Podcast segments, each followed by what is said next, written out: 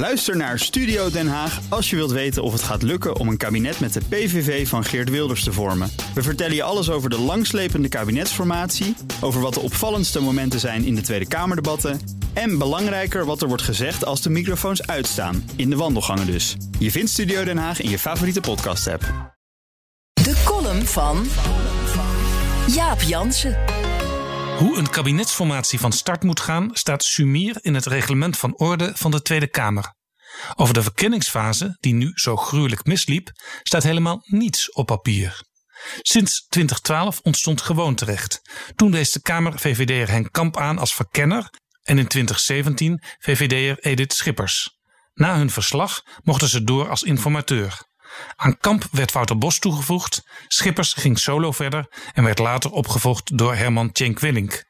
Van de Partij van de Arbeid, maar als oud-vicevoorzitter van de Raad van State van iedereen. En met formatieervaring sinds de jaren 70. De opdracht die een verkenner meekrijgt is eenvoudig. Ga na welke combinatie van partijen bereid is te gaan onderhandelen over de vorming van een nieuw kabinet.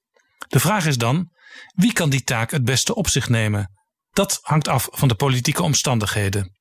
Henk Kamp was demissionair minister en zou, naar later bleek, ook minister worden in het nieuwe kabinet. Geen probleem, want in 2012 was snel duidelijk dat VVD en PvdA met elkaar wilden. Meteen na de verkiezingsuitslag zaten Mark Rutte en Diederik Samsom al in het geheim bijeen. En de aanwijzing van Kamp was politiek handig. Hij had de naam van de rechtervleugel te zijn. Als Kamp zou concluderen dat de VVD het met de PvdA moest proberen, was die vleugel meteen geapaiseerd. In 2017 bleek het ingewikkelder. VVD, CDA en D66 wilden met elkaar, maar onduidelijk was welke vierde partij een meerderheid kon leveren. Ook Edith Schippers was demissionair minister, maar zij had haar vertrek al aangekondigd en stond dus op enige afstand. Nu, in 2021, werd na consultatie van de 17 nieuwe fracties opnieuw een demissionair minister aangewezen. Kajsa Olongren van D66 ging verkennen met Annemarie Jortsma, fractievoorzitter van de VVD in de Senaat. De situatie nu is minstens zo ingewikkeld als in 2017. De VVD wil graag het CDA erbij, maar wil het CDA wel. D66 wil een zo progressief mogelijk kabinet. Van de PvdA moet er een andere linkse partij bij, maar willen VVD en CDA dat wel?